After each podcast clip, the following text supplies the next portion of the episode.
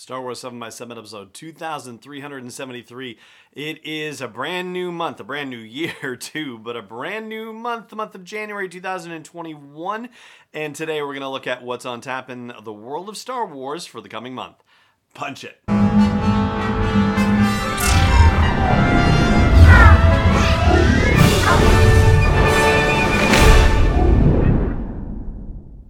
Rebel Rouser. I'm Allen Voivod, and this is Star Wars 7 by 7 your daily dose of Star Wars joy, and thank you so much for joining me for it. So, here we are, the first day of the first month of a new year, and as with previous episodes where we do the monthly roundup of things happening in the world of Star Wars, there are 10 particular categories that we talk about, which include movies, live action series, comics, animation, books, audiobooks, video games, virtual reality, experiential stuff, and merchandise. It's the movies that always get the biggest headlines, the biggest attention, and we are now in the countdown process. We have a movie, we have a date, and things are rolling. So, with Patty Jenkins' Rogue Squadron, they are working on the treatment, which will lead to a script. We don't know who her co writer is, but we know that it's a male, and this would be a great month to announce who that's going to be. She said previously that she was going to hold on to you know not announce who this person was when the Disney Investor Day stuff was revealed so that way he could have his own reveal moment. And so wouldn't this be a lovely time to get that to happen? And looking back at the Force Awakens and the time when stuff was ramping up it was in the month of January that they started pre-production concepts and just general ideas about things doing that you know, sort of Ralph McQuarrie esque kind of works. So we know that this is going to be involving fighter pilots, and it's, yeah, I'm calling it the Top Gun. I'm sure I'm not the only person who said this, thinking of it as the Top Gun of the Star Wars universe. So that definitely gives conceptual artists more than enough for their initial explorations. And so I imagine that stuff is going to be happening during the month of January as well. On the live action front, we know that the Andor series is in production, and so that will continue in the month of January. I don't think we are at the point where we're getting Kenobi into production necessarily, so we'll have to see how that goes. And then, of course, we have Boba Fett and season three of The Mandalorian. So I think Book of Boba Fett is heading into production this month. They're going to have to if they're going to hit that December date. They've talked about Christmas for Mandalorian season three, and I have seen things reported saying that Mandalorian is going to start production after the Book of Boba Fett starts production. So I'm beginning to wonder whether Mandalorian is going to make a Christmas deadline or if it's going to end up kicking into 2022. Again, nothing to do with anything wrong with The Mandalorian. I say again because I said it in a previous episode, but only because we've had delays because of the COVID pandemic and that has affected production schedules and that sort of thing. But as we heard in the uh, Disney Investor Day, they are working on building more of the stagecraft stages, also known as the volume, that giant circular space with the LED screens where they can create these amazing virtual environments. They're building ones in London and in Australia, and I believe another one in Los Angeles also. So that's going to give them more opportunities to get production going in multiple locations. So if you think about it, I mean, they could get four because they've got one already and they said they're building three more. So they could get kenobi and andor and mando season three and book of boba fett season one all in production if they get these things completed. We don't necessarily know when those other volumes are going to get completed. So yeah still more to come and hopefully we get to hear about what's happening with production on mando and book of boba fett during the month of january on the animation front, we know the Bad Batch is coming. We just don't know when.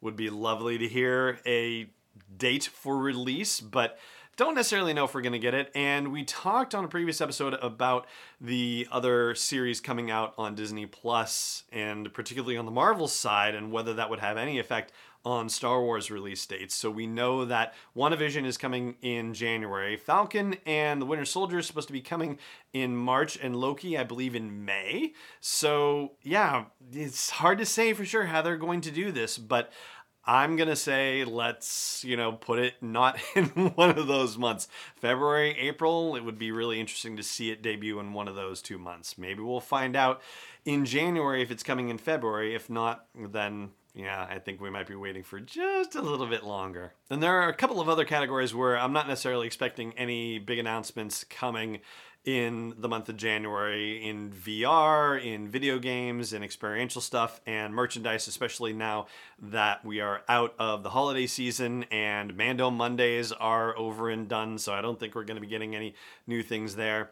The other areas where we're going to have big things happening are books and audiobooks and comics. So audiobooks is replicating what's happening with books, which is the biggest event of the month of January. It's the launch of the High Republic Multimedia Publishing Initiative. That starts on January 5th with actually more than just what everybody's been talking about with Light of the Jedi, the novel by Charles Soule, the adult novel. We also have A Test of Courage, which is the middle grade novel by Justina Ireland. But there's also going to be a children's book, a young reader's book by Cavan Scott, and the High Republic comic series by Cavan Scott is also launching with its first issue in January. And so there will be audiobook versions of Light of the Jedi and A Test of Courage, and we'll talk about those as well.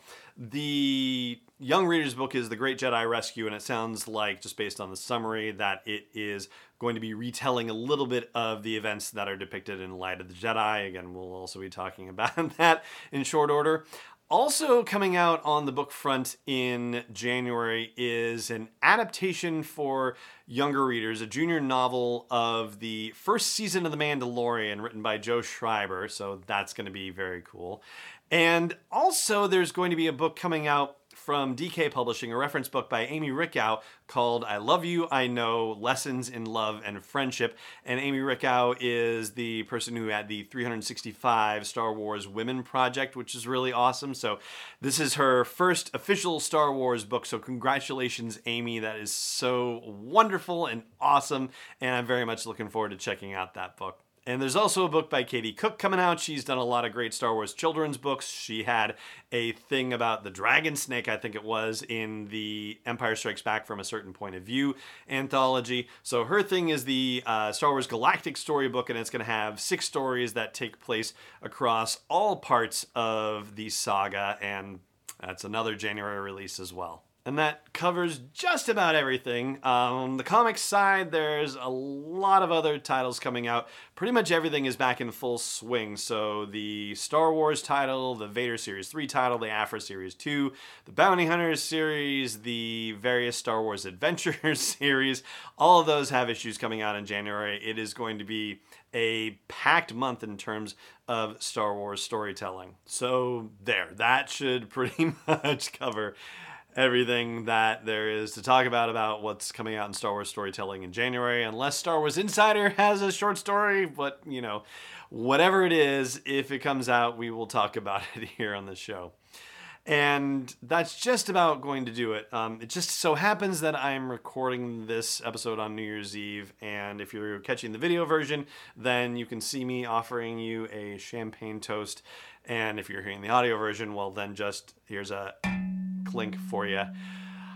I am so grateful that you have chosen to join me for a daily dose of Star Wars joy, and I am committed to delivering this to you every day in 2021, just like I have every day of every year for the past six and a half years before this. So, seventh anniversary is coming up in July this year, which is really exciting, and that's kind of a a rather significant number to me, as you might have guessed from the whole title of the podcast. But We've got a lot of exciting things to talk about in the year to come, and I'm looking forward to spending this year with you. So, thank you so much for joining me for the show.